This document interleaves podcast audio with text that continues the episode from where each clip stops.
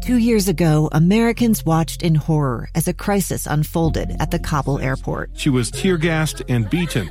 Images of thousands desperate to escape Taliban oppression filled our news feeds. More than 80,000 Afghans made it to America.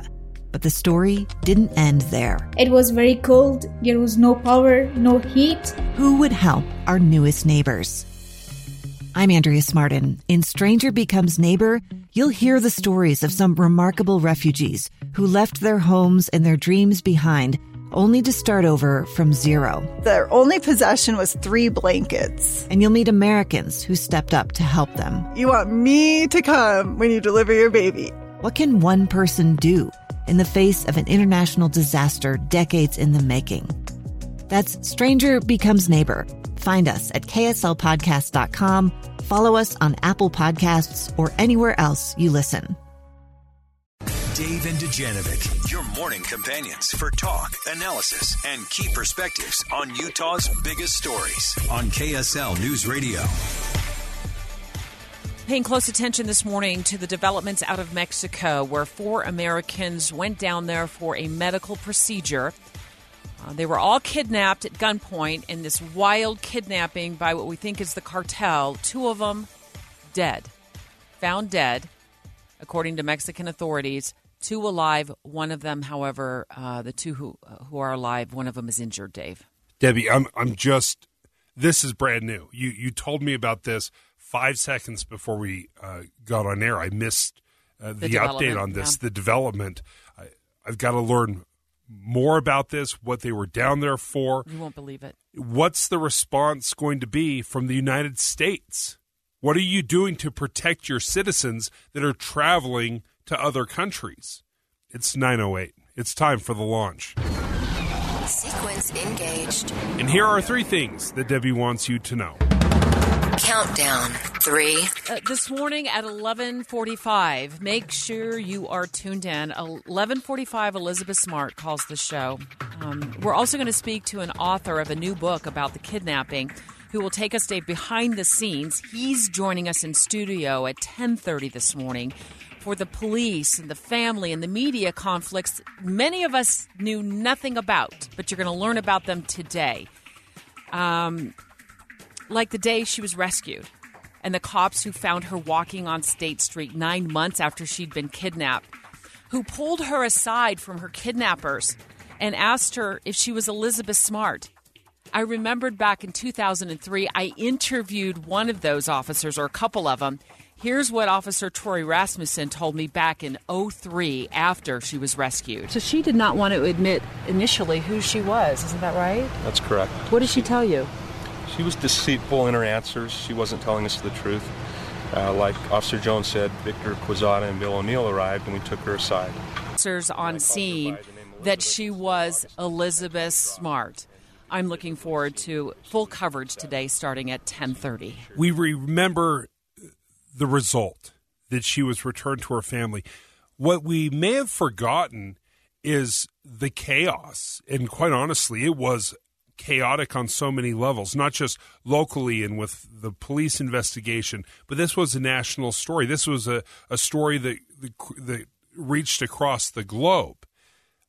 And we were captivated by it. And when she was returned, all was forgotten. This reminds us of some of the, the chaos that was happening during the search. countdown. Two, Well, the legislature is adjourned. So let's compare the state budget then and now. We're going to take a walk back in time. What was it 1999, Dave? You Yeah. looked at 1999 when the state budget seemed like peanuts compared to what we're spending today. So at 9:35 we're going to take an in-depth look into how lawmakers plan to spend your tax money. For example, is it okay with y'all that we're buying a new state plane? I think the price tag on that is 7 mil. That that's a rounding error right now with that budget. Let me let me just give you a little tease, Deb. The budget back in 1999, the state budget, the entire thing pays for everything, 6.7 billion dollars.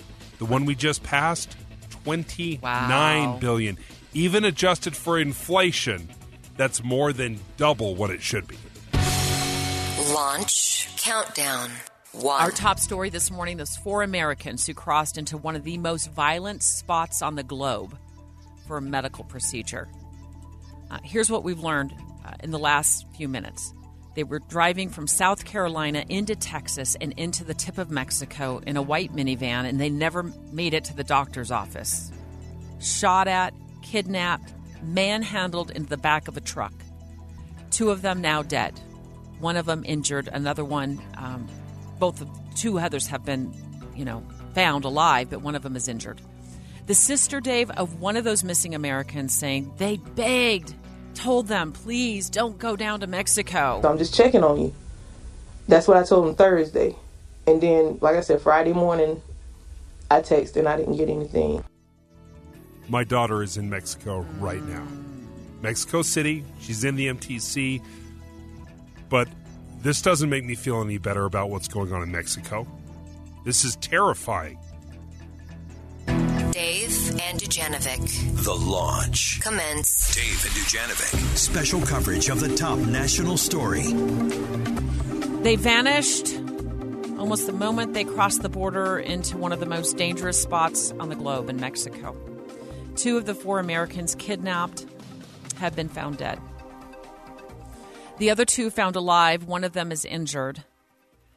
Um, this is a tragic story on so many levels. I'm going to get into a moment why they went over the border despite family begging them not to go. And this information, the latest information, is coming from the Mexican president, Obrador.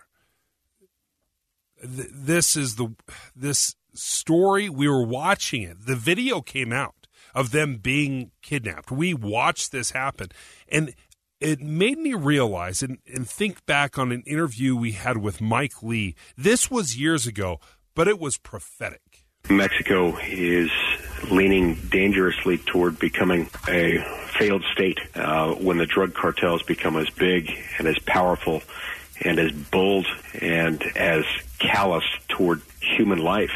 When you pluck four Americans off the street, and Broad then daylight. ju- broad daylight, Yeah. Br- exactly broad daylight with cameras all over the place and then just shortly after they they're found dead I watched a report this morning on Good Morning America, and, and they they got a lot more information about these victims, Dave. One of them is a 33 year old mother of six. Now, mind you, we don't know, I don't think at this point, um, who survived and who didn't survive. They went down for a cosmetic procedure. ABC News learning their names Latavia Tay McGee, Shaeed Woodwards, and Del Brown, and Eric Williams. McGee's mother, Barbara, telling ABC News her daughter was traveling from Lake City, South Carolina to Mexico for a cosmetic procedure with her cousin and two others. Barbara says she told her daughter she did not want her to go, but her daughter said, quote, Ma, I'll be okay. She says Tay called her when she was 15 minutes away from the doctor's office, but she did not hear from her again, saying, quote, her phone just started going to voicemail. south carolina Mm-hmm. and went to mexico It's a long way from the violence in Mexico. a long way Mm-hmm. this false sense of of security like what what do we know what do you know in south carolina about the the safety situation in mexico how safe it is It's a level four right now for danger, which is the highest that the State Department will give. They have a website. It says level four. It's as dangerous, according to the United States Safe, uh, State Department, as Afghanistan and North Korea for U.S. travel. The travel advisory for uh, Tamaulipas State remains at level four. Do not travel. Uh, we encourage Americans to heed that heed that advice. And Debbie, again, I, I can't help but go back to, to my own experience where my daughter is right I know, now. I know that. And uh, I mean, this is a tragic story for these families. But what is going on in Mexico right now? And what's the response of, of the United States government? Because it's it's your obligation, it's your duty to to make sure that when Americans travel to Mexico, our neighbor, who we have an unreal connection with, whether it's financially, culturally, socially, whatever it is, we have this intimate connection with Mexico, and it is not safe right now. What is the United States government doing for us? Uh, In the 10 o'clock hour, we're going to dive into how unsafe it is and what the warnings hold if you do go to Mexico. I'm thinking about spring breakers and parents who may be uh, knowing that their kids are traveling down there uh, for spring break very soon or families are planning summer vacations for. We're going to dive into that in the 10 o'clock hour. Uh, I want to dive into this straight ahead. The lure of Mexico for inexpensive cosmetic procedures and even medical procedures is so real that it is now played out with the death of two Americans and the two others who survived were still kidnapped at gunpoint when they went down there for a cosmetic procedure. Um, I compared costs, Dave. You tell me uh, if you would be lured down to Mexico for like LASIK surgery, for example, um, a hysterectomy. Maybe someone in your family uh, needs a hysterectomy. If I'm going to name you the price prices of those procedures compared to U.S. prices, you're going to see why these people likely traveled to Mexico. Dave and Dujanovic, special coverage of the top national story. Two of the four Americans who drove their white minivan into a very, very dangerous part. It's one of the most dangerous spots on the planet, in fact, Mexico, for a cosmetic procedure. Two of them are dead. They were all kidnapped, probably by the Mexican drug cartel. Of course, yeah. FBI did offer a $50,000 reward as they tried to work the case to free them. Um, but two of them are dead. Uh, two of them are, um, they were found alive, but one of them is injured. We don't know the extent. We don't know what happened. If there was a shootout or something down there with the authorities that were trying to save these Americans. Um, but what we do know is family members begged them, begged them not to leave the comforts of America, drive from South Carolina to Texas and cross the border. So I'm just checking on you. That's what I told him Thursday. And then, like I said, Friday morning, I texted and I didn't get anything. Yeah.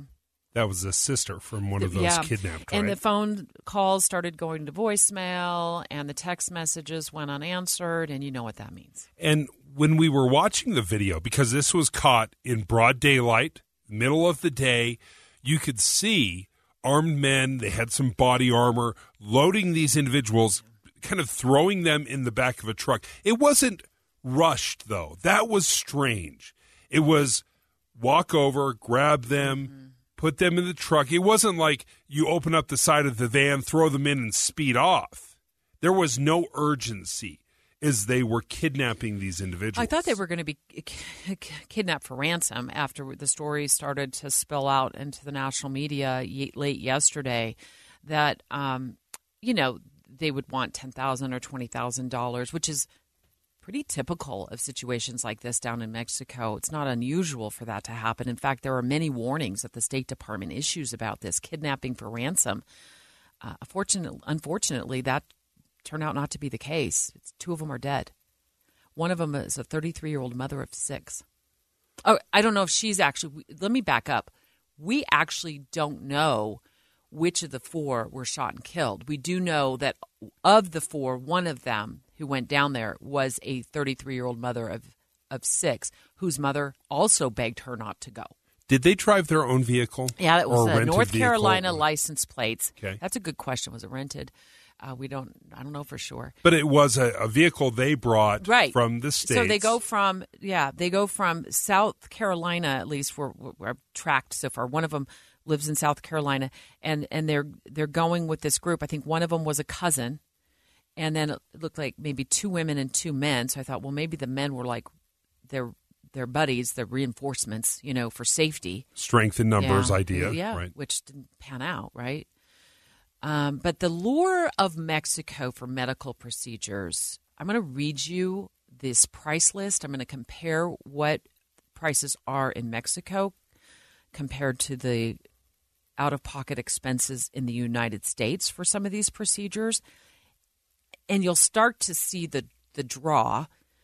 Um, however, I want to remind our listeners, Dave, that this is a level four security red flag warning from the State Department, which means it as is as violent as Afghanistan and North Korea for U.S. travel.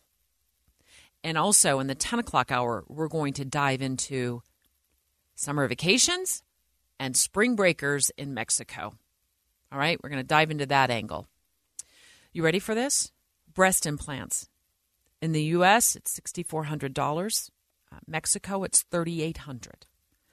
You know, a lot of people who have had gastric bypass. Right? Yeah, They yeah, need, absolutely, They need, very, they need very that- popular. Yeah, that want to lose weight. Sure, yeah. The U.S. thirty thousand dollars. What I don't know is if any of that is covered by insurance. I would imagine maybe it depends on the circumstances. In Mexico, it's tens of thousands of dollars cheaper. The list price there is about fourteen thousand dollars. So I mean, fifteen thousand dollars cheaper, nineteen thousand dollars, whatever it is. It's a lot cheaper there. Not doing a good job at math today.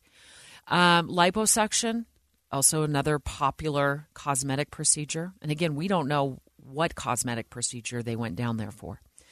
In the U.S., fifty five hundred dollars for lipo. In Mexico, you can get away with paying about twenty nine hundred dollars. So we're seeing forty to sixty percent savings. How about LASIK? Four thousand in the United States, less than two thousand in Mexico for both eyes. For both eyes. Um, Gustavo Rodriguez, our our producer, um, you your family is from Mexico, and you travel down there frequently to visit them, uh, especially over like Christmas vacation. But you've also been down there when you lived in what California for LA, dental yeah. procedures, Yeah, right? yeah. So talk about that. Yeah, so when I was in uh, middle school, early high school, my dad decided that I needed braces, and for sure. So we went to uh, southern Mexico, and I got the my the dental procedure. I got my braces in southern Mexico, in the state of Michoacan, which is also on the list. Um, As dangerous? That's dangerous. Wow. It's it's I've seen it on CNN and all that that it's on the list. Um, and then you know, as a I, I had to get my braces adjusted every month. So a friend of a of my dad's uh, n- uh, knows a doctor, and the doctor is in Tijuana, on the border on the other side of San Diego, and that we would we, we would go down there every fourth, every Saturday, every every fourth Saturday of the month. Has how have things changed since you were in middle school? Safety wise, does it is this always been the threat, and we're just aware of it because of this story, or, are things more dangerous now? So when I was little, I didn't know anything about it. I didn't know. I don't know how how bad it was down there. But I've always known there's always been cartels. There's always been violence. But in certain states, not all of them, not all of Mexico, and uh, you know, sadly, I've always known about this state uh, in the city of Matamoros. This is Where that happened. the darkest corner of Mexico. And they went down there for that that cosmetic Yeah, procedure. yeah, That's, would yeah. you ever go down there? knowing not to that state Not to that or the state or city. No, no, no. It's always it's always been Tijuana or southern Mexico, where my family's from. And how did your teeth hold up? Uh, Are they still straight? Smile for us. Ac- According to my dentist here in West Valley, he says that they do a great job down in Mexico. Okay. well, I was looking. I've had a couple of root canals. Not that we want to talk about that over breakfast, but it's expensive here. Uh, Thirteen hundred dollars compared to two hundred and fifty bucks in Mexico. It's an eighty percent savings. So one of the see things one of the things that Gustavo uh, said really resonated with me, um, and and really regarding this story as well is he knows this place, he knows this state, he knows this city, he knows it's dangerous. Americans don't know this unless you do the research, which sometimes you can ignore. I on the Hill 2023. Special coverage on Utah's Morning News. Okay, I want you to remember this number $29 billion. Uh, when the 2023 legislative session wrapped on Friday, that was the total bill, the bill of bills for Utah government to run. For the love, will you stop spending my money? Just stop spending. Holy cow, $29 billion. Now, uh, stick with this. We're going to talk about what it was just 20 years ago, how much we were spending in this state for the bill of bills all, all, all put together. But in 45 days, they passed over 500 bills. Uh-huh. Now, there were 1,500 bills that they were working on, but they passed 500. My question what are we doing? What's this money going to? Where is it being spent? How many laws do we need in this state? My goodness, because it seems the more laws we pass, the more that bill just keeps skyrocketing. Not all of those bills have a fiscal note, though. Not all of them cost money. So a lot, but obviously a lot of them they're spending are it somewhere. are spending right. So twenty nine billion. It certainly sounds like a lot uh, until you let's look at our our favorite state, California. You know, we love to compare ourselves with California, even though they're like massively bigger and they have an ocean. But okay, uh, two hundred eighty six billion dollar budget. Okay. And Ten then- times as much. Then let's go to New York, another state that's very comparable to Utah. These are wild comparisons that you've given me, Dave. New York, the state, way far away from Utah, uh, $220 billion budget. And now let's compare ourselves to Delaware. Itty bitty Delaware. Right. We have so much in common with Delaware, like we both have an A in the spelling of our state. Uh, 4.5 billion. Okay, that that sounds unrelatable. Totally. That's what you're saying. You're like, how can you compare us to California, New York? We are special here. Okay, I, I'm going to make it very simple for you. You figure out what's the what's the budget, Mm-hmm. and let's break it down by population per capita spending. We are identical to New York. Mm. We spend the Oh, same amount of money per person in the state of Utah, tax wise, Yeah, as New. York does. I like that. That's comparison. that's bonkers. Oh, I like Debbie. That's not. No, you don't like that. You hate that. It's a terrible. California is much better. we spend eighty eight hundred dollars per person on taxes. That's Uh-huh. that's what we spend. Do you know what it is in California? 77 7300 They're $1,500 cheaper.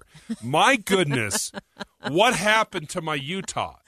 That we, we do our victory dances every time we talk about taxes and budgets. Like how fiscally conservative we are. this is great math, Dave. This is this is really eye opening. Taylor Morgan, KSL at night host, also a lobbyist on Capitol Hill. You wear a lot of other hats as well, but my point is is that you not only host KSL at night and give us all of the juicy details that you learn on Capitol Hill, but you also spend a lot of time on the Hill. So break it down for us. What in the world are they spending this twenty nine billion dollars of our money on, Taylor?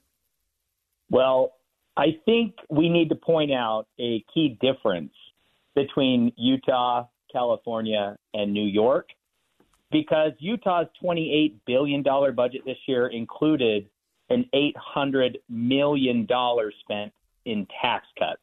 Dave, you're not going to find that in New York or California. Agreed. I'll go along with that. So, historically speaking, uh, this is Utah's largest budget ever at 28 billion.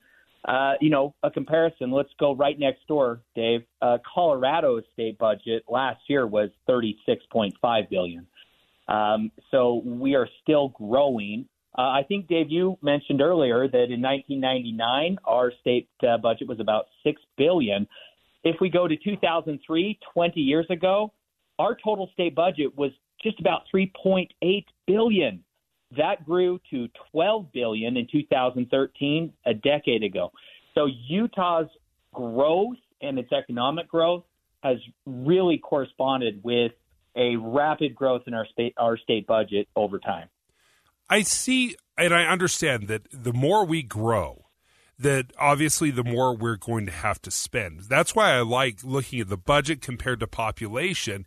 And if we are basically in line with New York, if we're even spending even more money than California, how in the world does that not concern you? Hey, well, look, anytime we're anything like New York or California, I think we should all be worried, Dave. So I, I'm going to dive into the math and double check you because uh, you're raising my alarms.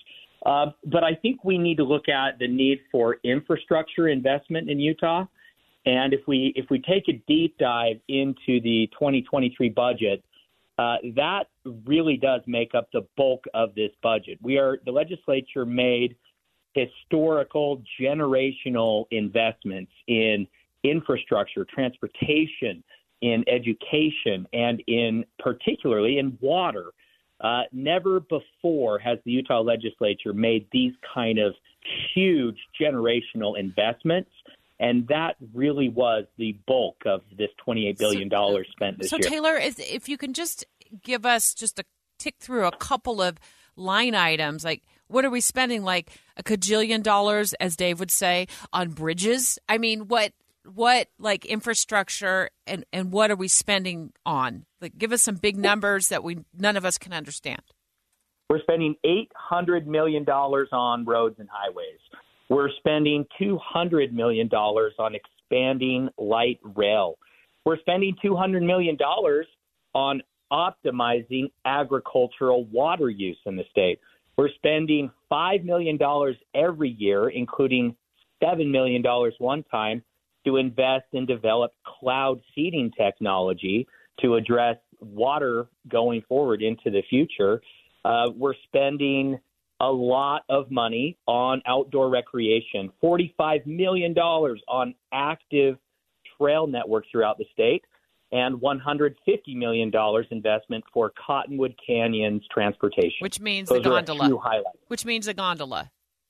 Well, uh, maybe, Deb, maybe. It Yeah, means a for sure. mobility hub, which could be a gondola base station. That will be decided by uh, UDOT in the legislature going forward. Well, I'm just I'm just saying that because I'm trying to wind up Capitol Hill right now with that. It means a gondola.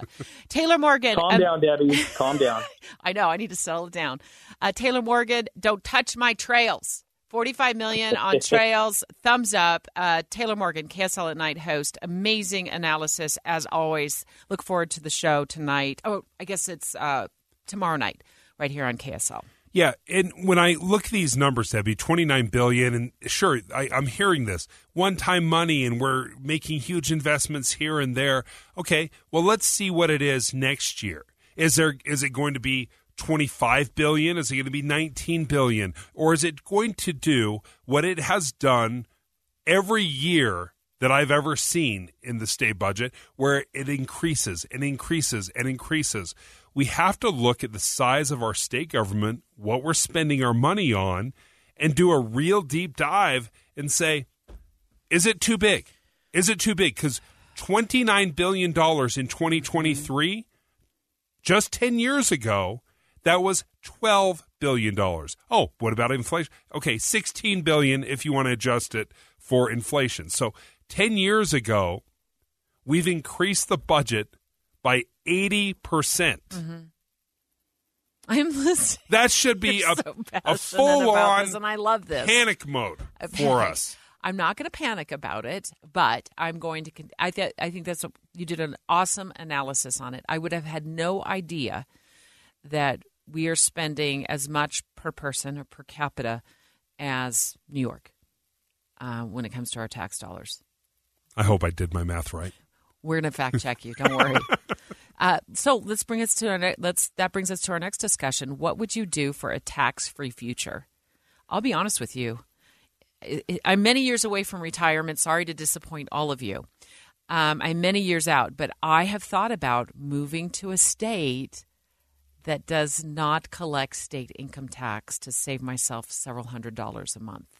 And I'll tell you why you can stay here in Utah and What? rest easy. Okay. Dave, Dave, and Dujanovic. Uh, before they cut out for the season, the Utah State Legislature lowered taxes 0.2% from 4.85% to 4.65%. Over the past five years, we have cut taxes by $325 million. Whew. That was uh, Speaker of the House, Brad Wilson, um, speaking in January. So, what does that mean to me? How much more money am I going to get? That 0.2% right. is going to save me about $200 a year. At least that's that's the calculation. Family of four making 80K uh, saves about $200 a year. So, if you want to break that down, Deb, that's about 50 cents a day. Well, I look at the $200 and I say that's almost a full trip to Costco Over a year. once. Once. So let's keep using that $80,000 salary figure in Utah. you were paying $3,800 in state income tax. So, this organization um, that we turn to from time to time that does a lot of analysis, it's called Wallet Hub, put together a list of states with the highest and lowest tax rate in all of America. KSL News Radio's Mark Jackson gives us those details. Personal finance website's state survey shows the Beehive State seventh lowest on a list of overall effective state and local tax rate. The highest Utah ranks is 27th lowest income tax, which is still about average among all states. A separate survey of the nation's taxpayers show 81% of people were more worried about inflation than taxes this year. So, several things here, Deb. You you mentioned before we went to break last segment. Like, I'm moving. I'm going to retire, and I'm it. I didn't say. I said it. I'm a long way off from retirement. Not that long. Sorry to. Oh, do you know something? You're not that I don't, far out. Do you, know, do you know something I don't know? mandatory retirement, Deb. Yeah, I mean, I, I am turning 56 soon, but I haven't seen any any memo saying that I'm announcing my retirement. You're going to be a, you're a lifer. But right, I feel that way for sure. It's in my blood.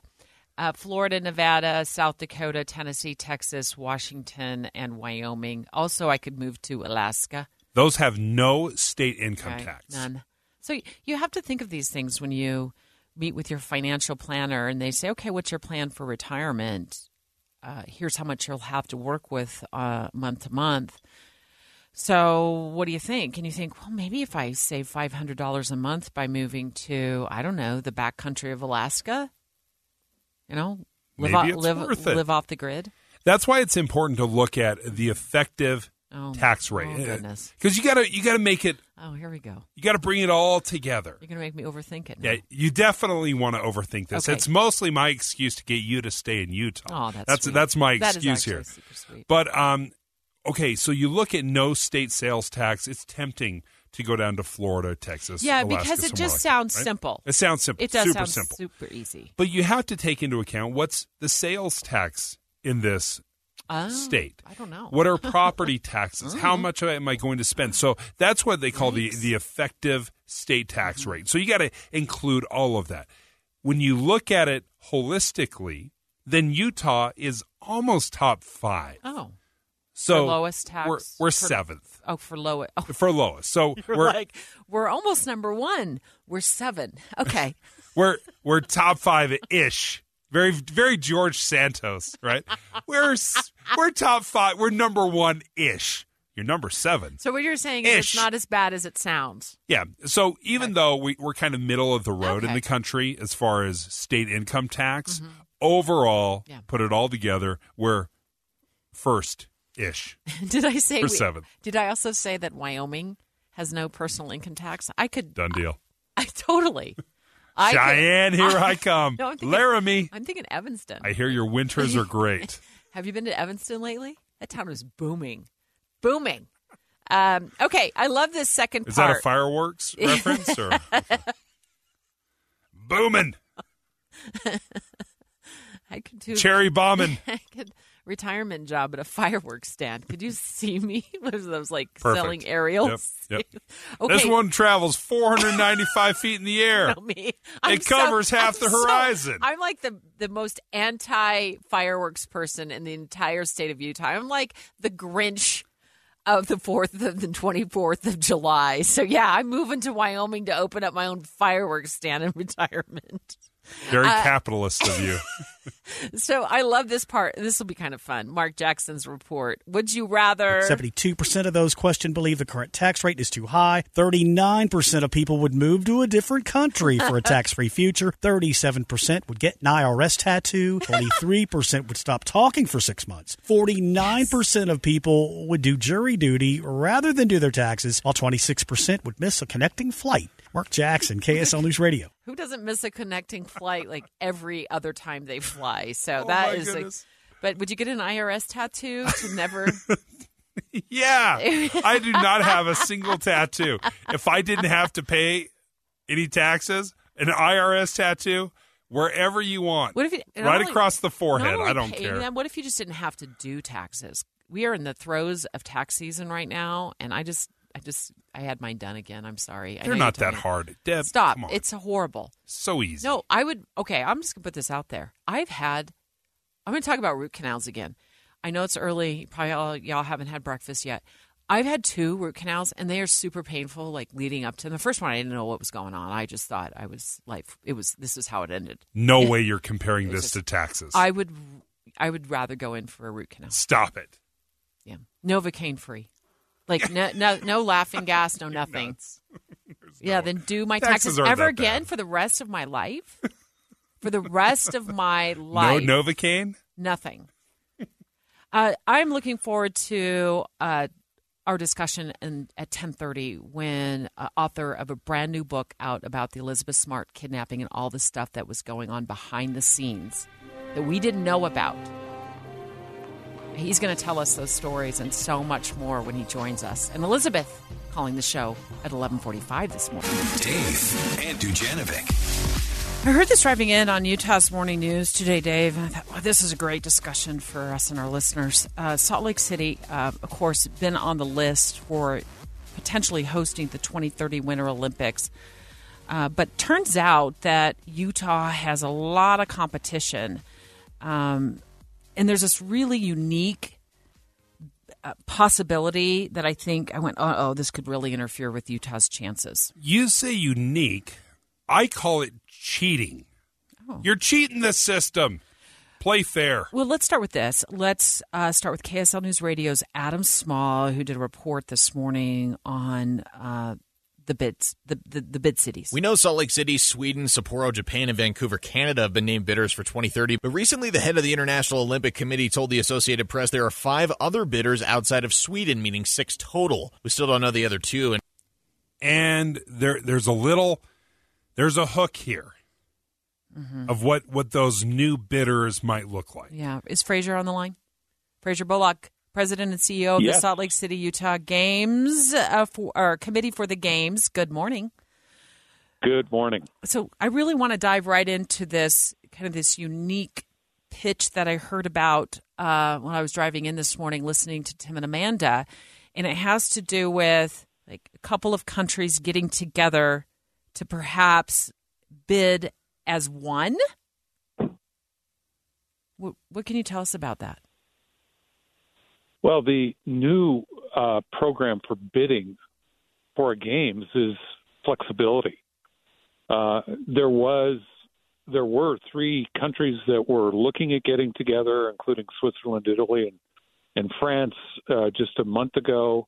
That didn't come together, but the IOC has made it clear that the games need to fit the circumstance of those countries and not the other way around. So they don't have to build new things. If they can go to several uh, small countries in Europe or several other countries in Europe, then they can utilize existing facilities, and that's really important. What do you think about that? Because it, it, does seem like you're kind of gaming the system a little bit when you're awarding it to a region. And if, if I'm having a fan experience and I might have to travel or take a flight from uh, city to city, that, that seems like not a great experience. Well, that's one of the great strengths of our bid is we have what we call compact games, such that all of the Olympic venues are within less than an hour of driving of downtown Salt Lake City. We're going to have the Olympic Village. And so that is an ideal games from our perspective. We think it's one of our strengths, including our political support, our public support. All those elements make for a very compelling bid. So even though there are many cities out there uh, interested in the games, it's hard to put a games together. Uh, we're the only ones at this point that really have a solid bid that we're ready to go with. So there's going to be interest. We're going to read about uh, things that come and go or places that come and go. Game bidding is fluid, and but through all of that, we're ready. We're strong. Now, let me add one last thing: is that our preference is 2034. So we're actually hopeful that hmm. one of these candidates steps forward Yeah. for 2030. Okay. So the competitive side of me says no, but the other, the logical side of me says yes. Well, this maybe. is good for us. Yeah. yeah, maybe. Why why is it better? Why is 2034 so much better than 30? Just too quick? Uh, no, 2030 we would overlap with Los Angeles having the 28 games, Mm. and so their games end in August of 28, and we would start in February of 2030, which only gives us 14 months to raise sponsorship money and and all of these other elements. We would have a big overlap with LA. We can make it work, but it's harder. Yeah. That's why we prefer 2034. Well, and all the security resources that we called on for the 2002 Hmm. Winter Games too weren't all from Utah, right? I mean, people were coming in and volunteers were helping, and so we we would be leaning on those resources as well from other places across the United States. Um, that makes sense. So, okay, go go Utah, go Salt Lake City for 2034. Uh, that is that's that was news. That's news to me, Fraser. I I mean, I would like we'll just take the Olympics whenever we can get them, but there's a lot of strategy behind it that two co-hosts that sit on a microphone all day, you know, all morning long, really don't understand. And what do you think the odds are we're going to get one of those two? Extremely high. Our bid is so strong, it's so compelling that, and and th- this is a key market to the uh, Olympic movement to have the United States, the winter market as well as the summer market. So we're highly hopeful and and pretty confident that we'll get one of those two games. So we're optimistic. We're ready. We like we prefer 34, but if we need to do 30, we're ready. Fraser Bullock, thank you for joining us, President and CEO of the Salt Lake City, Utah Committee for the Games. Yeah, are you excited? Oh, I'm I'm so beyond excited. I love this idea. I 2034 just seems so far away. I mean, that's 11 years from now. I I, I would like it to happen sooner, uh, but you listen, it's still not terrible. Yeah, I'll take either. I'll take, take either, either. for sure. Yeah, I'm but seven years will feel like tomorrow. Like if we get the 2030 bid, it will be high gear trying to make things happen. Mm-hmm. It it will be shocking. You remember all the massive changes we had uh, as soon as we got the first bid, which was in I-15 95 expansion. I. Yeah, we got the bid. I think it was in 94, 95. We first started talking about, and I first started covering those stories that we might bid in the early 90s. Yeah. And then I think we got the bid in, I want to say 95. Uh, and then I was looking at the calendar and thinking, well, 2002, that'll never get here. And all of a sudden, it's 21 years in the rearview mirror. Yeah. It happens that fast. Super exciting. Fraser Bullock, thank you so much for jumping on the line with us. Always a pleasure to talk to you about the possibility. I do think this is a game changer if you start looking at regional bids. Um, it would be very difficult if we were trying to share Mhm. uh, with, say, Canada. You know, a, a regional bid between the United States and Canada. But for large countries like us, how how much does it change it if we said, "Hey, we're going to host it here in Salt Lake City and Denver, and possibly some areas up in Idaho"? You know, if you had a mm. regional bid, I'm sure Idaho has an ice skating rink, right? For for the win for for Oh, ice for sure, yeah. right or Yeah. for what is that curling? I did that curling thing, yeah. curling's awesome. Curling, yeah. I'm sure Yeah. they have an ice skating rink they can lend to the cause. But the experience is They have some totally different. resorts, right? Mm-hmm. If it's you know one stop shopping, everything's within an hour of Salt Lake City. Yeah. But for other countries that may not have the resources or can't afford it, that that might bring the Olympics on some level in a smaller way to many more countries. It was 20 years ago this month that Elizabeth Smart was found alive on 102nd South, right near Southtown Mall, walking with her two kidnappers. Um, I spoke to her dad after she was found alive, her dad, Ed. Let me play this. I went in there last night and gave her a blessing. And, uh, you know, everyone loves her. And, uh, she's got to know how many people out there love her. Did you see her this morning? I, I kind of snuck in there and and peeked to make sure that this whole thing is real, you know? Yeah, that was her dad, Ed, the morning after she came back home. She was gone for nine months. Many of us uh, know the story. We lived through the story. Some of us are too young to remember the story. I covered the story beginning to end as a news reporter for KSL 5 TV, and I'm very excited over the next um, hour and a half. Uh, we're not only going to speak to Elizabeth herself uh, at 11:45 when she calls the show um, to tell us how she's doing today, and of course, she's turned into just a remarkable, remarkable, and she was a remarkable child. Um, and she's turned into a remarkable woman and a mother. And I'm excited to talk to her then, Dave. And we're also going to speak to the author of this new book. I just finished reading it. It's called uh, Unexpected. It is re- being released today. Chris Thomas is going to join us as well and walk us through some of the stories that either we didn't remember or had no idea about.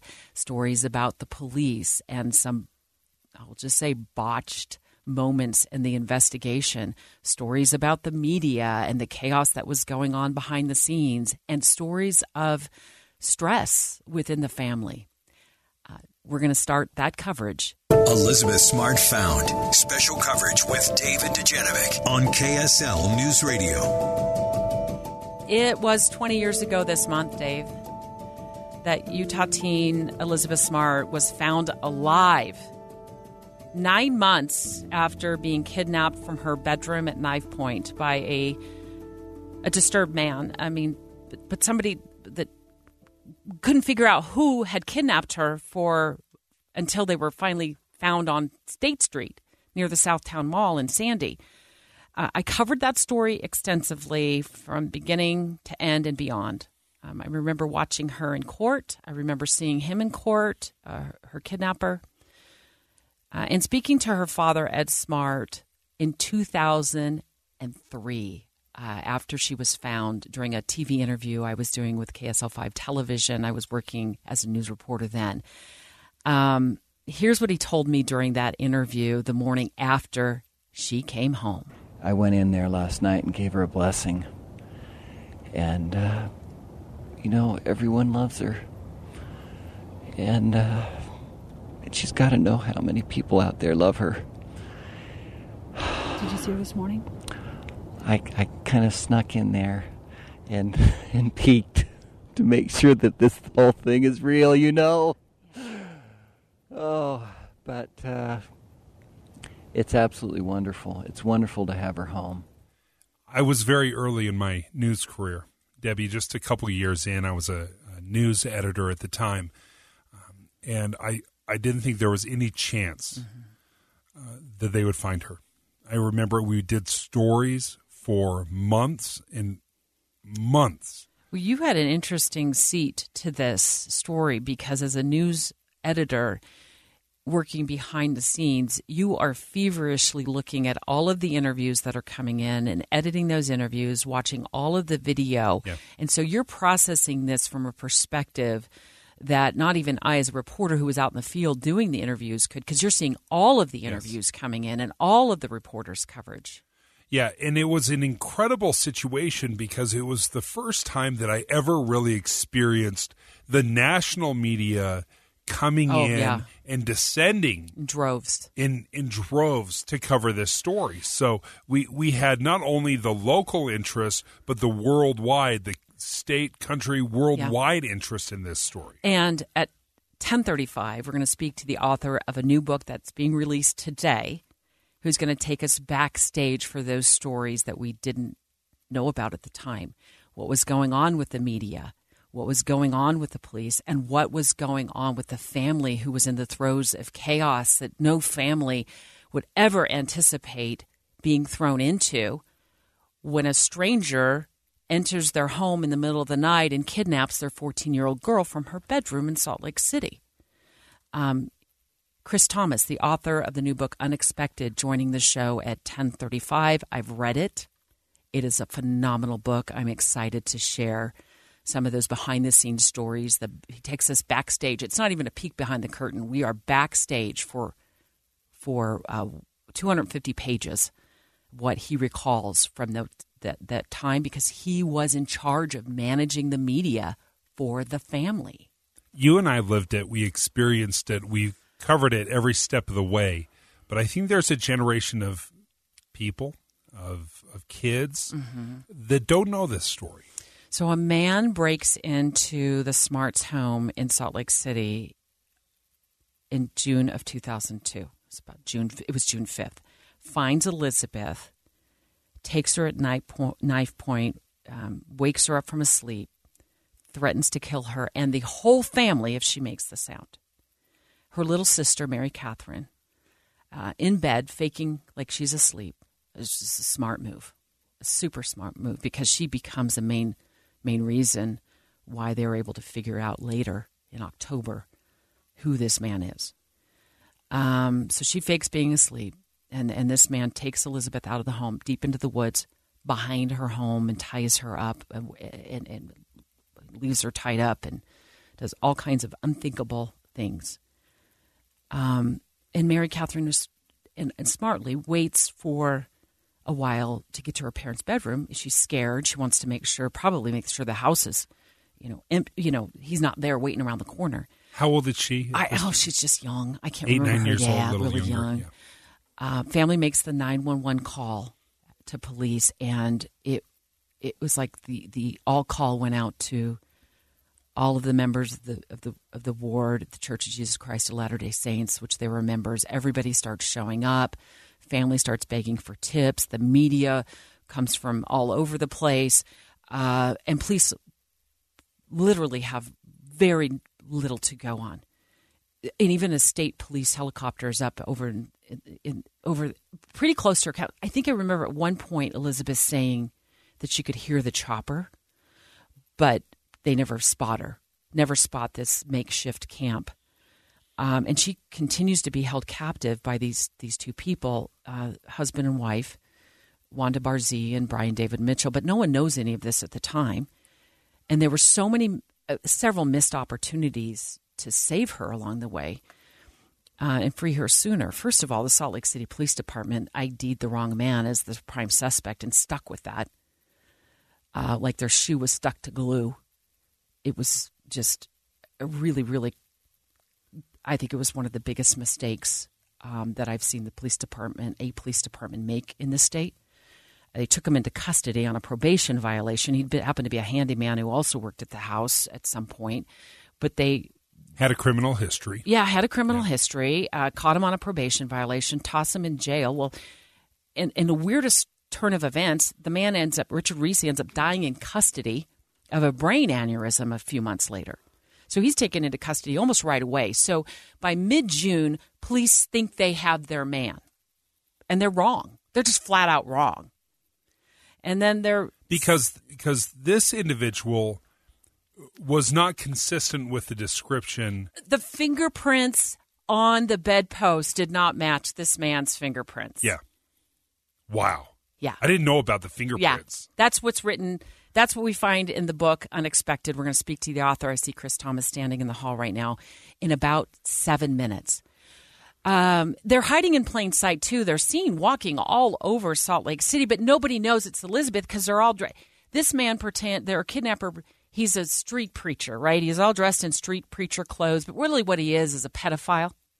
He's a pedophile, but he does. He's preaching the word of the Lord, and uh, the two women, uh, Wanda Barzee, his wife, and Elizabeth, are, are with him, and they're dressed and and they're, you know, you you can't see their faces, um, until Yeah, all you could see is the eyes. Right, Right. right. So until um, she Elizabeth convinces them they'd been spent the winter in San Diego because it's warmer there, and he's actually arrested arrested in San Diego for trying to break into a church, and he's released and fined and set free on probation. He still has Elizabeth with him, but she's somewhere else. I mean, they're just they're homeless, but but he there was another missed opportunity until she convinces Brian David Mitchell to return to Salt Lake City because she knows that's the only chance she's going to be freed. And lo and behold, This 911 call comes in in March of 2003. There's some homeless looking people, according to the caller, walking along State Street right by Southtown Mall in Sandy. Yes. Um, could you tell me, is this where I call um, if I think I see that Emmanuel they're looking for? Uh, this is. Where do you think you see him at? I think he is right here across from Southtown Mall on State Street. And she was right. That was the caller, Nancy Montoya. She was 100% spot on. She sees somebody dressed in, you know, looks like a weird hat and two women with him. And she says, I looked at him. I looked at him and he looked at me, and I could tell when I saw his face, that's the man. That's when I called. Yep. And then t- three, four police officers from the Sandy Police Department show up, and Officer Troy Rasmussen knows right away that's Elizabeth Smart in that that disguise. So she did not want to admit initially who she was, isn't that right? That's correct. What did she tell you? She was deceitful in her answers. She wasn't telling us the truth. Uh, like Officer Jones said, Victor Quezada and Bill O'Neill arrived, and we took her aside. And uh, at that point, you know, I asked them, "Do you think that looks like Elizabeth Smart?" And they go, "Yeah, it does." You know, her face and stuff. So I started addressing her as Elizabeth. And when I called her by the name Elizabeth instead of Augustine, her head kind of dropped, and you could visibly see that she was upset. You could see her T-shirt moving. Her heart was pounding fast. You could see, actually see that, and she started to become upset. Um, Did that- she finally admit to the fact that she was Elizabeth? No, she. Um, Nope. That was my interview with Officer Rasmussen in 2003 after he found Elizabeth Smart. And She was whisked away to the Salt, uh, to the Sandy Police Department and then reunited with her dad at first and then eventually her entire family. But she did not want to admit that her name wasn't Augustine, which is the fake name that they had given her um, when she was on scene there. I will never forget. I was sitting uh, in my car when we learned when we learned that she'd been found, and when I heard it, it was on KSL News Radio. Yep. Uh, I remember thinking, "Oh, they found her body. She was dead," and it took me a while to piece together that, that she had been found alive. I was sitting with my wife. I'll never forget Uh-huh. where I was, and Debbie. It, It's the story of an American held in a dark Venezuelan prison. Then all of a sudden, they all kind of lined up. They pointed their guns at me. And this is the point where I thought, I'm going to die today. I'm Becky Bruce. I spent a year working on Hope in Darkness, which now has more than 2 million downloads. Find it on kslpodcast.com or wherever you listen to podcasts. It brought me to tears. Yeah. It was it was such a powerful story. alive and well. We'll have more of the untold stories of what went on behind the scenes when the author of this new book joins us. Elizabeth Smart found. Special coverage with Dave and Dujanovic on KSL News Radio. I'm really excited uh, that we're about to learn um, from somebody I've known for years a, a lot about what we didn't know, what was going on behind the scenes um, in 2002 and 2003 when Elizabeth Smart was kidnapped and missing for nine months.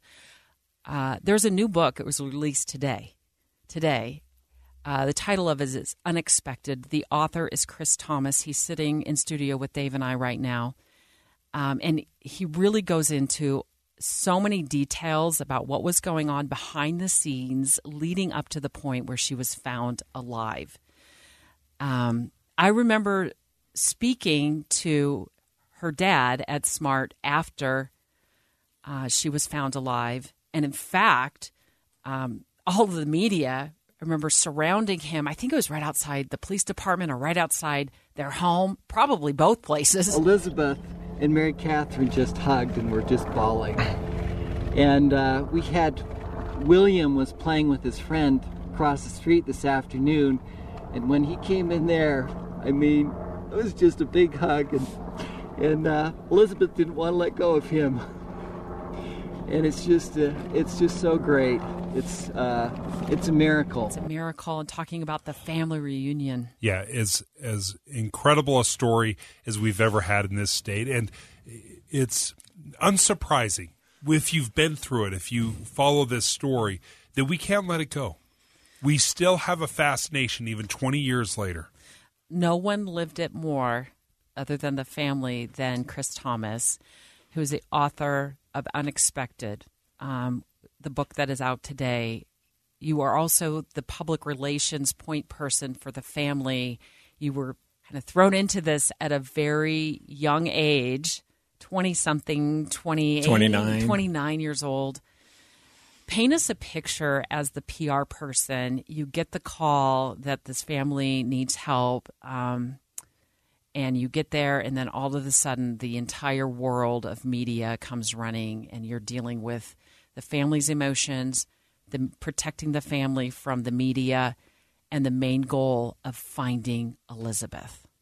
You know, I, I, think that's a big part of the book is trying to describe that, Debbie. It's it's not something that you can easily put into perspective. Uh, going back to that, a lot of people ask, "How did you get involved?" And Elizabeth's cousin Sierra started an internship with my firm two weeks before Elizabeth was abducted, and we had a lot of other connections as well. My business partners at the time were connected to the family in several ways, and it was like it was meant to be. We volunteered to help, thinking that it would be a couple of days. They'd find her you know, she'd be alive. We'd go to celebration. We'd go back to our day jobs, and that would be it. And amazing, we're talking about it 20 years later. But at that time, it was 20 hour days. Uh, there, at one point, there were eight of us working full time with the media. I, I, counted 80 cameras at one press conference. Uh, just the sheer number of, of media and national and international media trying to get anything. And, and it was a difficult case, Dave. I think we talked about this early on, where some days there was not a lot going on. And so, how do you feed the beast? Uh, and I was, you know, I'm a former journalist, and so a lot of this was okay. The search effort's taking place. You know, ten thousand people have come out this week. Who are they? Where are they searching? How are they searching? You know, trying to find information that we could provide so that the media could tell a decent story. But it was nonstop, and then as as the investigation developed, it felt like things were happening constantly. Uh, it felt like you know being in a newsroom, but on steroids, and, and it never ends. So having that direct contact with the the family and trying to juggle these emotions where they are mourning, they're terrified, and then at the same time having this understanding that because this story is in the media, it provides other resources and it keeps the story going and volunteers pour out. What was the the family going through as they're torn talking about the worst possible thing that could happen and still dealing with uh, their own emotions you know it, it was a mix of emotions and seeing that i had to be very clinical in my approach uh, and, and, i would feel it and sometimes at the end of the day after putting on a straight face uh, that you know it would come out and it would be it would be really heavy they were the most courageous people I've ever worked around. Uh, they understood, made it very clear. Like if we're going to cooperate, there, you know, the media is a two-edged sword. Uh, they they'll they'll cut and help get the story out, and they'll cut you apart as well. None of us are perfect. All of us have flaws and skeletons in our closet, and they're and they're going to find those out, and you're just going to have to deal with the good, bad, and indifferent. And they said, we don't care what it takes. We don't care what they do to us whatever it takes to bring Elizabeth back, we're willing to do it.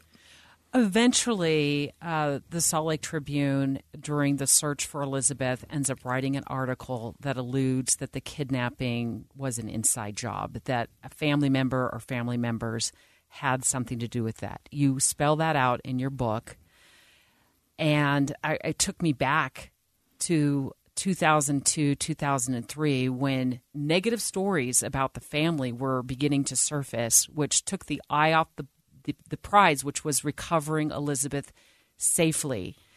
And that really ends up kind of quashing the search efforts. I think you wrote that searchers stopped showing up after that article. Largely. Which, which was which was not accurate. That the family was not involved at all in her kidnapping. Uh, but that you said just put a, put a damper on search efforts. You know, it was it was a different phase at that point. It's interesting in hindsight. Maggie Haberman, the Pulitzer Prize winning uh, journalist with the New York Times who covers the White House. She was the first one to write a book about the Smart case, and she likened that Tribune story as igniting a firestorm that threatened to rival the JonBenét Ramsey case. And so it changed from that point of telling this nice story about the search effort and working around the police and the investigation to how do we make sure that the story and, and Elizabeth are kept top of mind. Uh, how does the family and, and, you know attorneys come out in situations like that and they categorically deny and it's without merit and all those things. And as the public what do we say when we hear that? I roll. I roll exactly. And so you know the only thing there's no there's no evidence to say they weren't involved. So the best thing they can do is go out and explain how they cooperated and continue to come out. Uh, you know the the, the ramsey family um, to their detriment we learned from this they they hunkered down and sent their attorney out. Uh, we did the opposite. We put as many members of the Smart family as possible, tried to do it in a controlled way to show that they had nothing to hide, that they would continue to cooperate and be public. I, oh, I, I want to continue down this path. I just can I just have a few more minutes, Dave, with with Chris on this. The I covered the police investigation from the very beginning. I remember the Salt Lake City chief of police meeting me on the sidewalk uh, the morning after up at Shriners Hospital, and I was trying to get an interview with Elizabeth Smart's mom, Lois, and she became unavailable for, for obvious reasons. Um, but along the way, my feeling was in this case, this is just my personal view from covering the story, that Salt Lake City Police Department did not seem like they could hit water if they fell out of a boat on this. There was an attempted kidnapping of Elizabeth Smart's cousin which you write about in the book, and I was fully aware of in July, shortly after she was kidnapped up in Cottonwood Heights where somebody cuts through a screen and they write that off as a teenage prank. It, it was Brian David Mitchell trying to get to Elizabeth Smart's cousin because he was a pedophile looking to take on, quote unquote, more wives. And Elizabeth was victim number one. Her cousin was almost victim number two. And we have, a, and you write about this, the police department really dismissed that. Not only did they dismiss it, they told the family and, and me to lie about it. If you're asked about it, under no circumstances does this come public. We've got to be able to investigate this fully. I believe they were sending the window screen to Quantico, Virginia, to the FBI to analyze. I mean, it was like, you got to give us time. And, and at one point, I had to give a very creative answer to KSL's Ben Winslow at the time uh, and, and, a month later, when it finally came out, the national media was gone. It was kind of during that period the interest waned, the satellite trucks picked up, and and and the police could then say, "Yeah, we think it was a teenage prank." Uh, and so it was unfortunate because if you really think about that, the, there was just too many too many ironies. Okay, we don't believe in coincidences, deep. right? We, right. Especially in I'm not a cop, but in police work, we just don't believe in coincidences. And literally, her cousin's her favorite cousin's home in Cottonwood Heights uh, just you know a few miles away from where Elizabeth was kidnapped. And not only that, Chris, they they make the prime suspect Richard Ricci arrest him within days of the kidnapping and hits the wrong dude and they will not despite the fingerprints inside the home not matching Richard Ricci's they they continue on until Brian David Mitchell is found walking with Elizabeth Smart down State Street in Sandy thinking it's Richard Ricci, and he's long since dead because he ends up dying of a brain aneurysm in jail. And, and that was one of the big uh, tensions in there. A really interesting point to that, too, that's very incriminating is when the Richard Ricci news broke. It broke on a weekend, and I would be the family spokesperson on the weekend. I typically wanted them to be. You wanted it from the horse's mouth, Debbie. You didn't want to hear from me, and so. But on the weekends to give them a break, I did it, and that's when the Ricci news broke, and Ed gave me an idea of what was going on. I did the interviews, and then we talked later, and he said, "Hey, something kind of strange happened." Uh, Mary Catherine snuck in while I was watching you respond to the news, and she said, "Dad, why is Richard on TV?" He didn't do it. He was a ha- he had been a handyman at the their handyman. house. He wasn't She in the knew room him. that night, and they let the police know that. So very early on, Mary Catherine dismissed. She she even told her cousin later, with no adults around. I don't know why they keep focusing on Richard. He wasn't the guy who did it. So she knew Richard. She recognized him, and that's how she could speak definitively. Yeah. Go ahead. I was going to say Richard was a, a handyman who'd worked on the house for a period of time and knew the kids really well. So she was very familiar with Richard. Here's Angela Ricci, who's since passed away, Richard's uh, widow. uh, speaking on to the Ed Yeates of KSL 5 TV on the day that Elizabeth Smart was found. She was watching television. I jumped up and I started crying and just, you know, my phone was ringing off the hook and it's a it's. Had she? I'm I'm You're right about this in the book. Did, had she not given him an alibi? happy for the smarts. Uh, at all? Did he not have an alibi? Is that that why he was an easy focus for the Salt Lake City Uh, Police Department? Richard had an alibi. They just didn't find it to be very strong, and Angela was a part of it. I, I, my heart breaks, you know, for Angela. Even during the, the, the case, she was somebody who was very sincere, and and you know, Ed Ed really connected with her as well when we met her. Will you stick around? I, we want to continue this conversation. Um, I want to talk, let our listeners know what happened to you after Elizabeth Smart was found, and her dad, Ed, gave you a call, and that call broke your heart. It just broke your heart. Elizabeth Smart found. Special coverage with Dave and Dujanovic on KSL News Radio. We're speaking live right now to Chris Thomas. He's the author of a book that was released today. It's the title of it is Unexpected. It is about uh, the journey um, to get Elizabeth back home safely. He was the PR person, the public relations person, the point of contact for the press. He was working to insulate the media during that horrific nine months uh, from the family or insulate the family from the media, and also dealing with, you know, new details that were coming out from law enforcement. Some of them were just not even accurate, and so he's trying to juggle all of that. We've heard a lot of the story from Elizabeth's point of view, what happened during her captivity. We haven't heard a lot from what was going on behind the scenes with the family. And Chris, uh, let's just jump right in. What happened? Where were you? What happened with the family when they found out that Elizabeth had been found? So on that day, there had been some negative press, and we were working to respond to that. Uh, nationally, there was quite a bit of interest, and so Ed and I were getting together uh, and, and planning for a, a press briefing. And he called me uh, a little bit before and said, "Hey, I'm sorry, I'm probably going to be late. I've been summoned to the Sandy City Police Department. I've been told not to stop and not to call anybody, but I, I thought I'd let you know." And fortuitously, one of the only people I kept in contact with from high school, my high school basketball teammate Jason Burnett, was a detective with the Sandy City Police Department. Yep.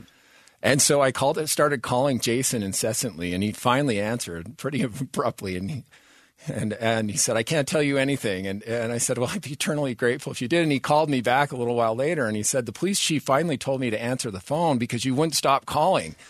And we brought in an indigent uh, teenager that we believe is Elizabeth Smart. And I paused and was just emotion was just blaring. And I said, "Jason, where did you find the body?" Mean, at that time, it wasn't real that she would be back. And he said, now she's in the room next to me." And I was able to get a hold of Ed, and and you know, shortly thereafter, they were reunited. But it it was surreal. Uh, and about 45 minutes before it hit the news, and I sat there against the wall, and I, I had no idea. It's like a tsunami is about to hit me. And then the story, your story, and the journey with the family. A lot of the, you did in the beginning was volunteer, and then uh, you know, and and I read in your book that you just dedicated so many hours that it was putting a strain on your new marriage. I certainly was taking an emotional toll on you because of all the demands throughout the day, day after day from the media. Um, you instruct the family, and I think rightfully so, to turn their anger toward you know Brian David Mitchell towards something positive. And so the Amber Alert, getting a national Amber Alert. And I'm calling on you, and I'm calling on Congress, and I'm calling on them to pass the Amber Alert now. Children cannot afford you fumbling around, and that's what you're doing. And so you're working with the White House to get the family back to DC for this major announcement about the Amber Alert. And you're trying to insulate Elizabeth from the White House press corps when Ed Smart calls your cell phone and tells you what? that the family's not comfortable with the, the the direction I was going. That they really felt Elizabeth should be front and center, and uh, that they don't need my help anymore. You got fired. I got fired. You write about this in your book. It was a shocking moment to me. I'd known you for many months and I'd worked with you so closely. And just for the record, you were phenomenal to work with. Oh, thank you. And when I read that, and you you saved that nugget for the end, and I wept. I was bawling by the time I finished the book. How did you recover from that You know- with your with the family? It, it was difficult. I, you talk about my wife and being a newlywed, and she was an incredible support, especially at that moment. Uh, and it took some perspective. I was crushed, and at the same time, I had seen what they had been through, and I, I still don't understand. I walked close to them, but I didn't walk in their shoes. And seeing everything that they had gone through, uh, it, it's easy to be upset and look at it that way. I think I provide this context in the book as well. You- You have to give a little grace to that.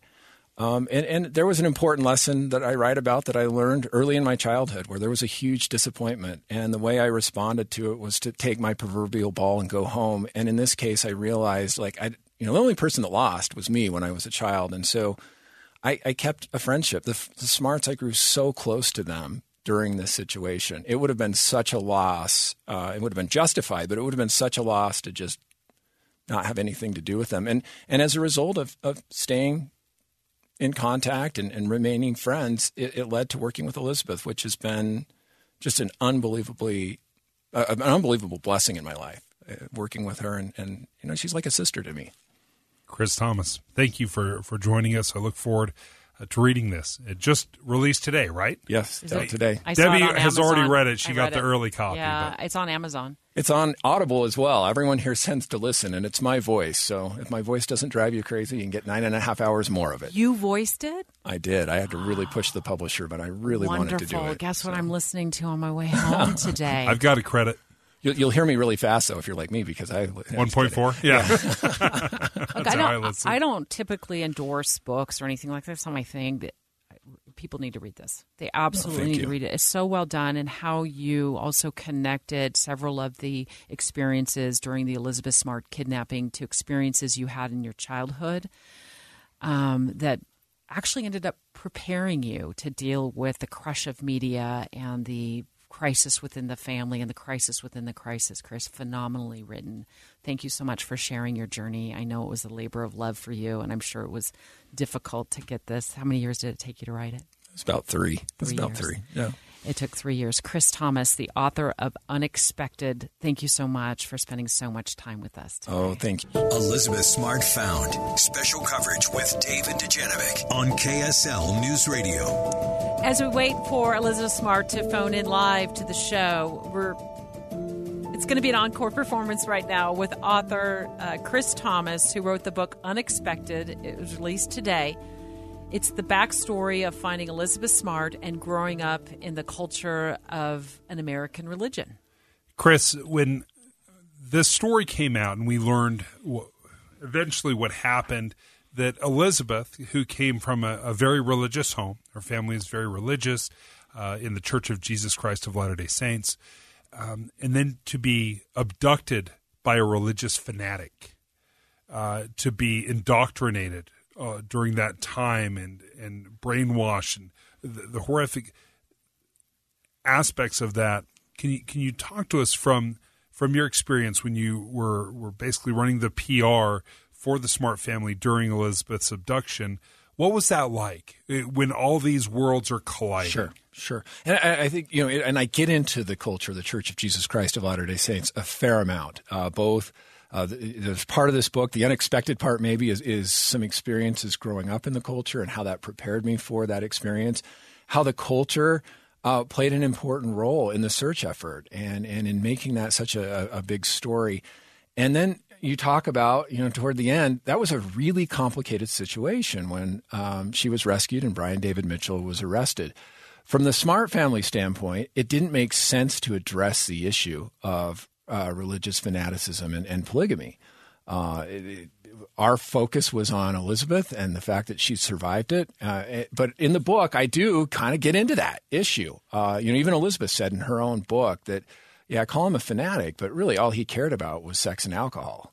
You know, it was just a means to get what he wanted. And, and, and I think we see that a lot. We've seen a prolifer- proliferation, there's a word, uh, on Netflix and, and, and Hulu and other places of, of these uh, docu-series that, that look at the culture of the Church of Jesus Christ of Latter-day Saints. And they often make out these people who are very isolated, a, a small percentage of a small percentage of, of, of the splinter groups that are crazy and deranged and, and, and they make it about religion. And, and I really often feel that that is exaggerated at a minimum and oftentimes unfair. So that was something I wanted to address for sure. Your experiences as a child growing up in the Church of Jesus Christ of Latter day Saints, you point out several experiences that you had along the way that really helped prepare you to become the main PR person for the family to deal with all the media, to deal with the stuff that was going on behind the scenes with the police department, and to deal with their own emotions as they were trying to find Elizabeth alive. And there was one incident that you wrote about when you were a child where you were kind of put in charge of bringing boys who had gotten away from the church back to the church, and you so badly wanted to pay for them to go to a, a Utah Jazz game and you finally convinced everybody to go to this jazz game. You didn't end up buying the tickets, although you'd offered to. And then you get to the parking lot to join them uh, to to drive down to the the jazz game here at the Salt Palace at the time, and they'd left you. Yeah. And I I've thought about that as a child when you get so disappointed, it's almost like you know you've just been left out, hung out to dry. And that r- reminded me of when the Smart family, after she was rescued, had called you up and they essentially fired you from the job that you'd held for nine months. Did you make that connection? Because I sure did in reading that book. It was interesting, Debbie. You just brought that up off the air, and I, I did not. And that's an absolute connection. I, you know, I, I try to be very honest. Uh, that was incredibly disappointing. I mean, to, to provide a little more context on that, I said to my mom, "I'm done. I am I'm quitting the church. I'm out. Uh, and I think of that incident, because of that incident at that at that point, and my mom said, "Let's," you know, she was very good about it. It wasn't "No, you will not." It was, "I think you should think about this. I think you should, you know, let the emotions uh, dissipate, and then and then give this some real thought. And if you make that decision, honey, that's your choice." Uh, which I think was very mature of her. Uh, at the same time, yeah, dealing with disappointment. Uh, I write about uh, my neighbor who was a hidden broken war hero who was an alcoholic and, and having uh, so many different uh, issues with him over the years. You know, he taught me how to have thick skin, and also when I really learned who he was, he taught me how not to judge people, how to how to take things at not take them at face value, but really um, try to avoid the stories we tell ourselves and and to look beyond that. Chris, we appreciate you joining us. Chris Thomas uh, wrote a memoir. It's called Unexpected The Backstory of Finding Elizabeth Smart and Growing Up in the Culture of an American Religion. Thank you for joining us. Uh, Debbie's already read the book. I look forward to it, oh, but thank put you. It down. I couldn't put it down. I, I disappointed myself that I, I, I swallowed like 150 pages in like a day. I was I, I, know you do. And I'm going to go back and read it again. I'm also going to listen to it on Audible because it's in your own voice and I love that. Thank you. Uh, a woman you know very well, Chris, that you helped bring home 20 years ago and you worked so hard and you gave everything to. Elizabeth Smart calling the show in just a few minutes. Are you going to stick around for that? Absolutely. Right. She is incredible. It's always a treat, whether personally or privately, to hear her. T- Dave and Dujanovic have inside sources. Boyd Matheson uh, back in studio today with us. Thank goodness, Boyd. Thank goodness. It's just not a good day without Boyd in the house. So, we're going to talk about how congressional hearings have become um, more political theater and less about the actual hearing. That's yeah. That's it's every hearing now. It's a, it's almost like a grandstanding. It right? feels like well, it doesn't feel like it. It's exactly it what it is. like let's stop ta- tiptoeing around it.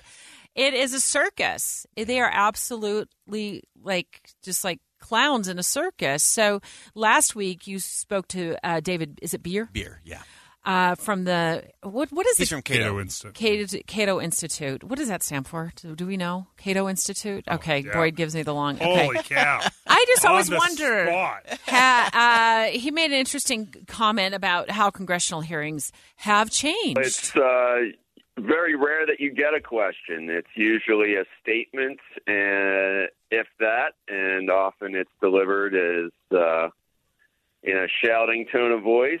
So I, I would I was not impressed with my well, uh, it's not my first hearing, but first hearing of this Congress at which I was uh, a witness. Uh, didn't seem like there was much interest in getting to the facts as opposed to grandstanding. So, Boyd, help us out here. What what what is the role of the congressional hearing? So Congress can have these hearings in these different committees, uh, and the idea is to get more information to inform legislation and what needs to be done to correct something or solve a problem or deal with an issue. Uh, and so here you had this was a Homeland Security Committee hearing.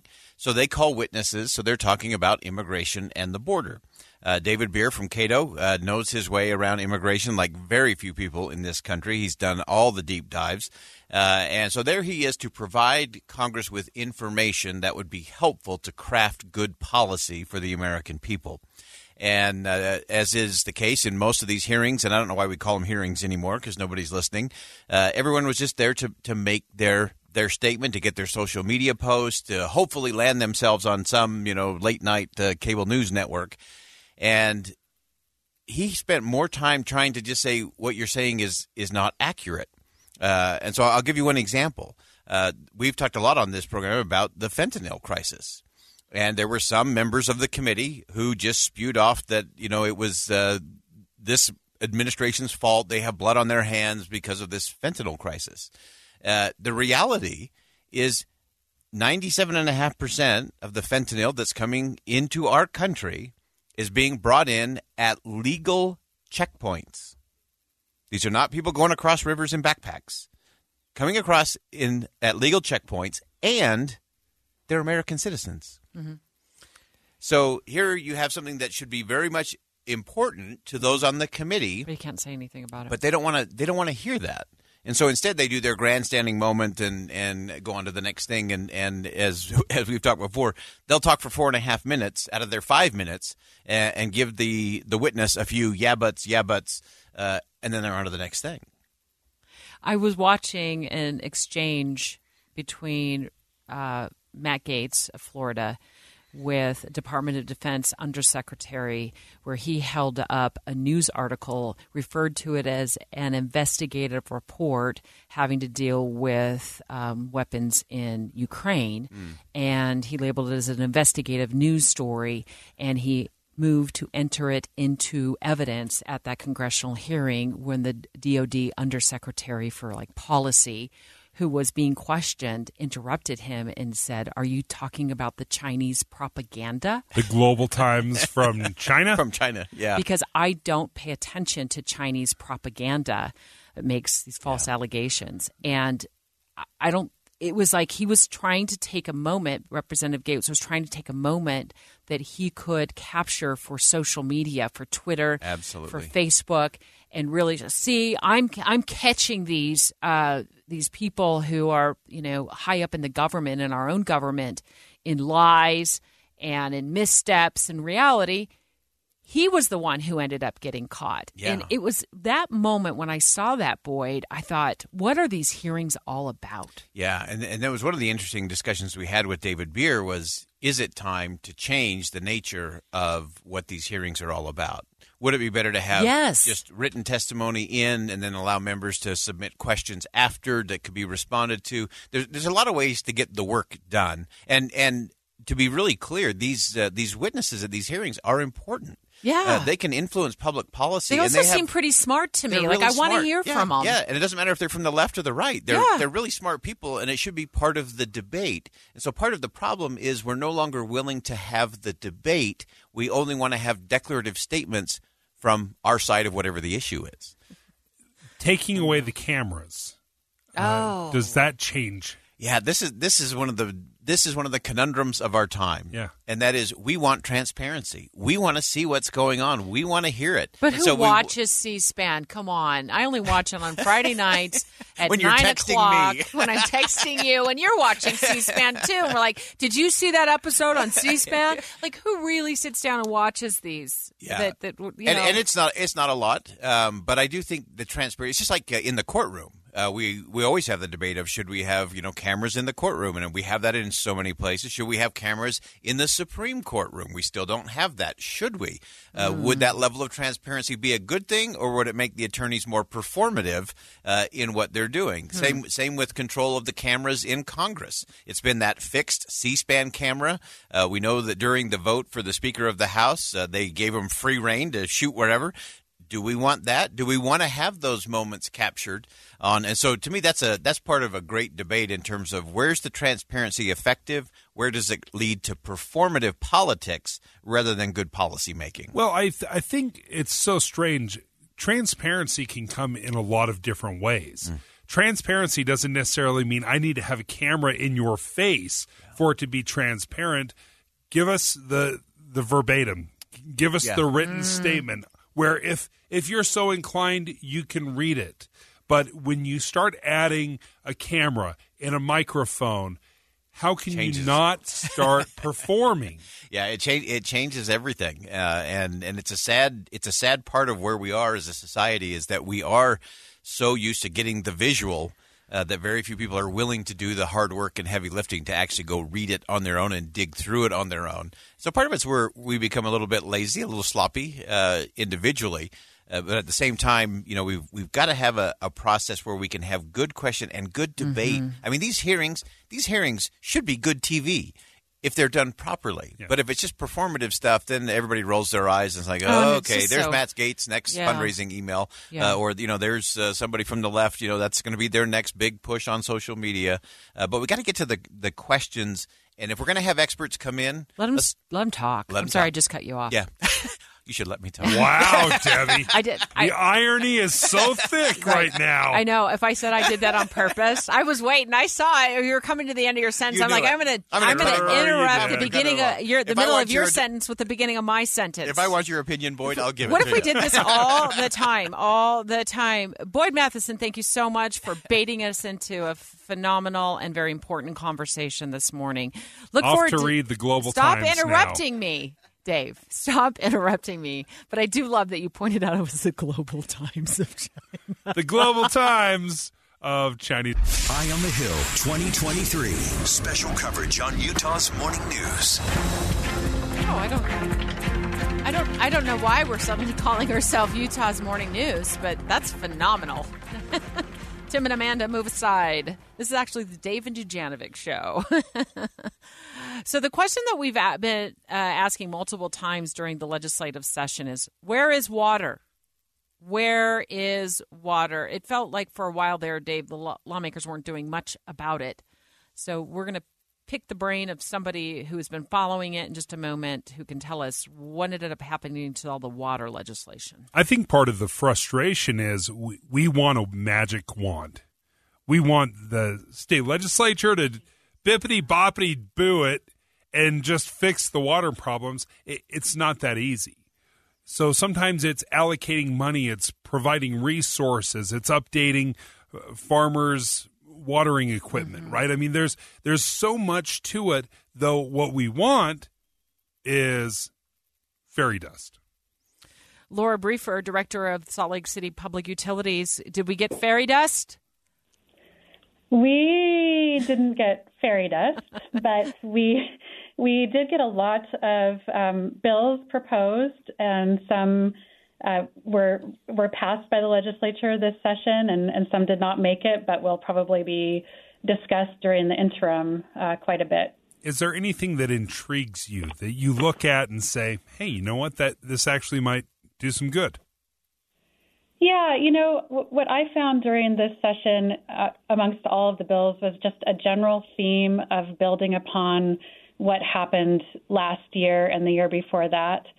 Uh, we had quite a few bills regarding water efficient landscaping uh, to encourage more more uh, conservation uh, statewide, but also in the Great Salt Lake Basin as well. Uh, for instance, we had Senator Sandall's Senate Bill 118 for water efficient landscaping. We also had HB 450, which addresses landscaping efficiencies specific to homeowners associations, where uh, oftentimes bylaws govern landscaping, and people have gotten frustrated that they couldn't uh, do water efficient landscaping uh, pursuant to those bylaws. So, you know, a few of those types of things. And then we saw these sort of wide reaching um, coordination efforts. So, there was uh, a bill which creates the Office of the Great Salt Lake Commissioner, or as I've heard some people describe it, the Lorax of the lake. Um, that would, you know. Sorry. I, I, I wasn't expecting really you to take on the co- the role of comedian. That's awesome. Okay, the Lorax of the lake. We're using that from here on out. Go ahead. Finish your thought. well, yeah. So, I mean that that really showed uh, and actually tried to address the need of bringing together the multiple state agencies to, under kind of one one office so that can, so that decisions regarding the lake were are being done in coordination with each other. Then we also saw HB 307, which was creating Utah Waterways, which is essentially uh, a nonprofit organization that also attempts to coordinate a, a, lot of different efforts along, and both of those bills came with some funding as well. So we saw a lot of work sort of in the, the very detailed, nuanced uh, approach in changing state policy, as well as sort of this stepping back to this broader view of um, how we can be more effective as a collective community regarding Great Salt Lake. I think. Uh, as we're as we're talking to Laura Briefer, the director of Salt Lake City Public Utilities, one of the biggest questions I have, and one of the the terms that we heard early on in the session was shepherding, trying to get that water that was coming out of the the mountains all the way to the Great Salt Lake. But as the director of public utilities, you know, that water that comes out is dispersed and used. Do you what do you do with any excess or how do you measure the excess and how do you know that the stuff that you send downstream so to speak is going to end up in the Great Salt Lake? Yeah, I think I think you're touching on a really important point. So uh, another way to think about this is as we're asking people to conserve water to protect lake levels in Great Salt Lake, how do we account for that conserved water? As you say, you know, from the mountains to the Jordan River to Great Salt Lake in the entire watershed, uh, you know, how do we account for that conserved water um, to know that we're making an impact because that water can be shepherded to Great Salt Lake? I think that's going to be something that gets discussed a lot more seriously during this interim session. It's a it's a very com- complicated issue technically, um, and there are also some water rights um, issues that that we would probably want to, um, you know, review alongside that. And so we could look for that be, being a big topic of conversation over the interim. Uh, Laura Briefer, before we let you go, just just I think a lot of people will want to know. Maybe sometimes we get confused as just consumers and people who uh, you know flip on the tap and the water comes out. Um, does it look like there will be sweeping restrictions at all from Capitol Hill in terms of water use this summer? And if not from Capitol Hill, how about from Salt Lake City? It doesn't from from a municipal standpoint, it doesn't appear that there will be sweeping restrictions on water use. There, there will be more um, incentive programs available to residents for land, for instance, landscape efficiency or different types of um, drought tolerant planting on their landscapes. So it's it's much more of a carrot than a stick uh, with respect to what we saw come out of the legislature this year. Um, with respect to Salt Lake City, as you probably know, we're in stage two of our water shortage contingency plan.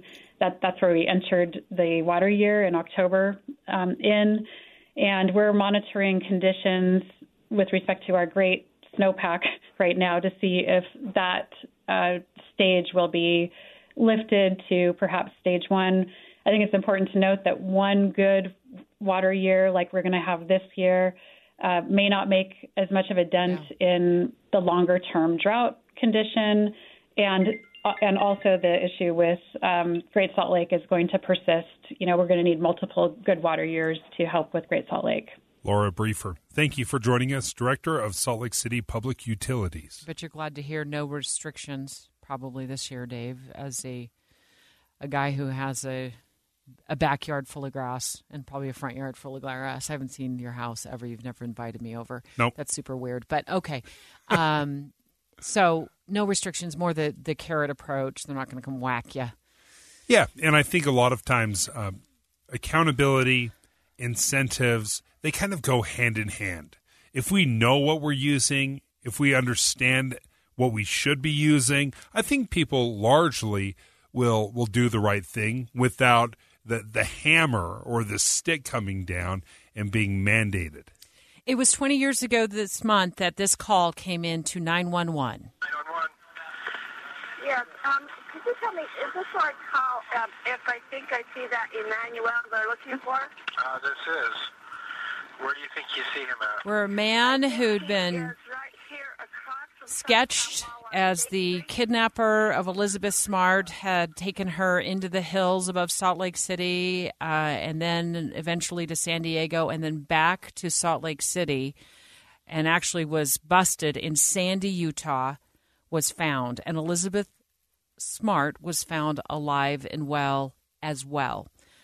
Uh, 20 years ago this month. It's hard to believe that it was so long ago. Uh, Elizabeth is doing very, very well. She's a mom, she's a champion for survivors, and she is also calling the show live in 15 minutes. Elizabeth Smart found. Special coverage with Dave and Dujanovic on KSL News Radio. Elizabeth is a wonderful girl, and she is strong and she is courageous.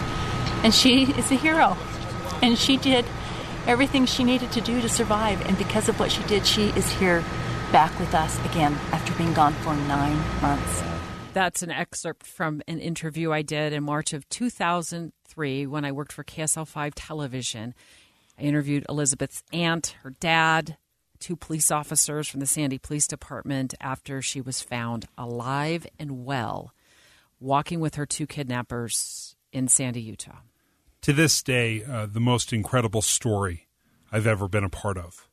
Um, in, fact, I, I was absolutely convinced. I think most of the world was convinced that she was dead and that we were just trying to find her body.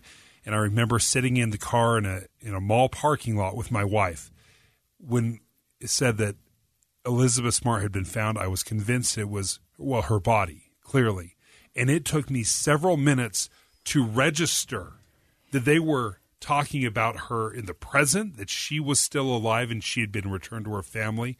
And objective as you want to be in this business, I couldn't help but cry.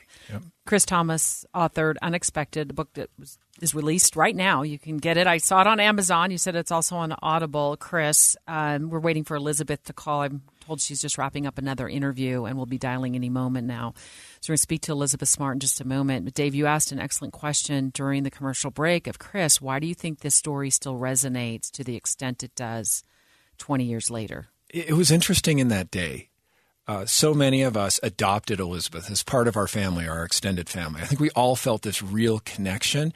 And because so many people searched, so many people prayed, it wasn't just a news story that people were passively watching. They were actively participating in it. And the other point of it is what Elizabeth's done with it. Uh, to see somebody who went through something absolutely horrific and, and has, has taken that and made it something so positive and is such an incredible role model. Uh, it, it just it is it's crazy we're talking about it the way we are 20 years later here we are you know ksl devoting several hours to talking about it but we still care right Well, it did sweep up the entire community, the entire nation, and to some extent, the entire world. We had so many reporters from all over the nation in Salt Lake City, Utah, covering this story.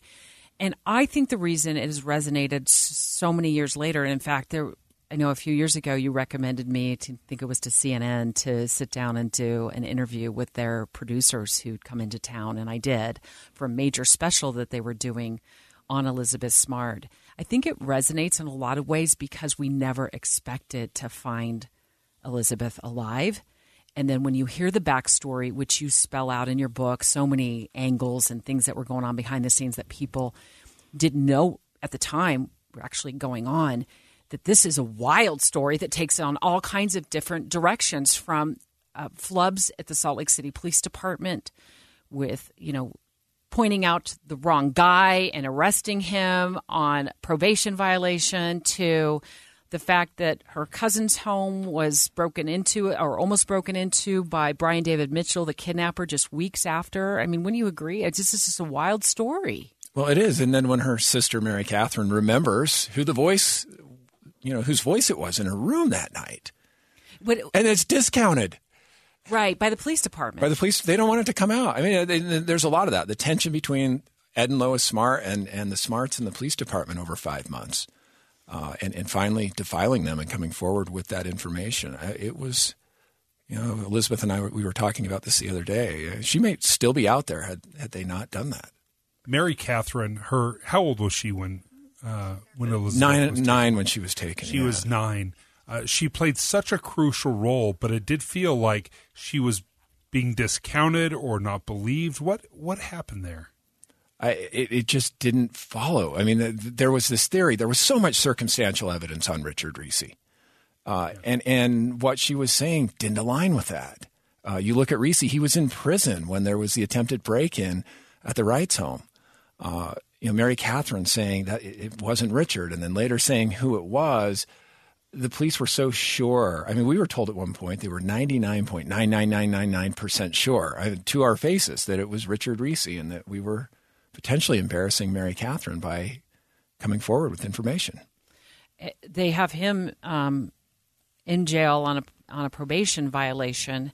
Uh, when he dies unexpectedly um, of a brain aneurysm, um, I think it was in August of 2002, and he was arrested just days after – uh, the break in. But to go back to what we are talking about in the 10 o'clock hour, the fingerprints on the bedpost and I believe on the window or the door yeah. of the home didn't match Richard Ricci's at all. And so the police boxed themselves into a theory that was inaccurate, flat sure. wrong. Sure. That had to be frustrating for you when you were working with the with the with the smarts. really frustrating. I think we paint with a broad brush sometimes as well. And you know, in this case, there were several in law enforcement who were not in the herd, who actually were even criticized for we're not being open minded enough about this. Uh, and, and they collaborated with the Smarts, uh, the extended Smart family, kind of on the side, talking through this. And, and you know, some of those people played an important role. So I, I always want to be careful that, yeah, there was this herd mentality, but there were, and, and I believe the vast majority of people as well, there were flubs. I don't think there was anyone in law enforcement, anyone in the media, anyone anywhere that didn't want to have a positive outcome and weren't doing everything they could uh, to help find Elizabeth. How did the family react? To the fact that she was so close for so long. You know, it, it you hear that, and I had the opportunity a few years ago to hike up to that camp, and until you've been up there, it, it, it's so close, but it's cut out of the side of a mountain, and it is so thick. I was there with a crew from NBC, uh, Meredith Vieira, and, and several photographers. It took us four hours to hike that mile up to that camp and they nearly had heart attacks. I mean, it was like it took everything. Elizabeth was like a doe jumping through the forest, and and everybody else was was sucking wind. It it it was once you saw that, it felt like it was eons away, despite the fact that it was close. It, it's pretty pretty rugged up in the in, in that area in some places.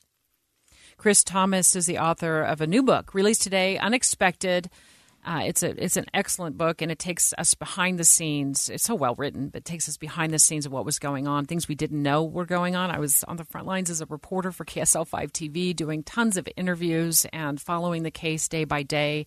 Get up in the morning and know exactly what story I was covering that day, and it took so many odd twists and turns. If you could pick one moment that was the oddest or the strangest twist for you, besides the moment she was right. found alive. What would that moment be, Chris? So I mentioned the tension between law enforcement and the smarts to to come forward with the information. Uh, once the family finally came forward, they offered a reward, a ten thousand dollar reward for anyone who could exonerate Richard Ricci, who had died at that, who, who had been dead for a while at that time. And then they put out the sketch uh, Ed and I flew to New York uh, to do interviews with the morning show so that, that next morning, and they all canceled. Uh, and after the last one, I, I called a source at one of the networks that I trusted and had been a very had been very good in giving me good information. And he said, "You're going to want to sit down." He said, "The Salt Lake City Police Department has told us that you concocted this story to try to get Elizabeth back in the news." And that while they're looking into this guy, they don't think he had anything to do with it, and they want you to be very careful. Chris, I'm going to interrupt you. Elizabeth Smart's on the line. Good morning, Elizabeth.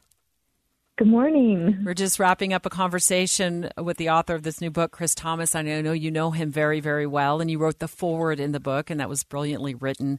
So, Elizabeth, 20 years ago today, you were found alive. Um, tell us about what the next 20 years looks like for you and your family.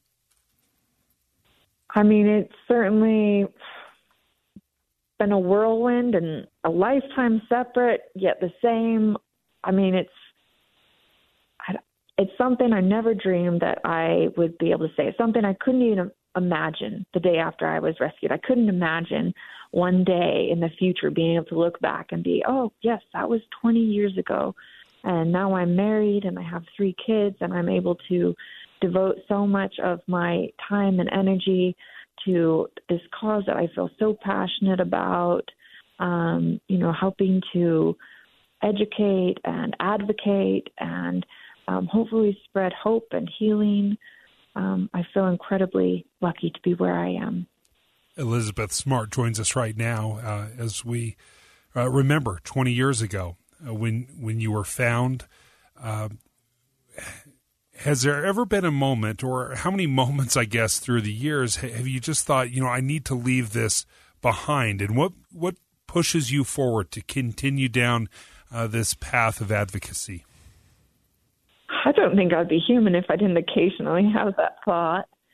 Um, yeah, of course, of course, there have been times where I felt like this is not the life I imagined, or or this is this is hard. This is breaking my heart. I, I don't know if I can how long I can sustain this for, but you know the dust settles and and I remember I remember what it was like.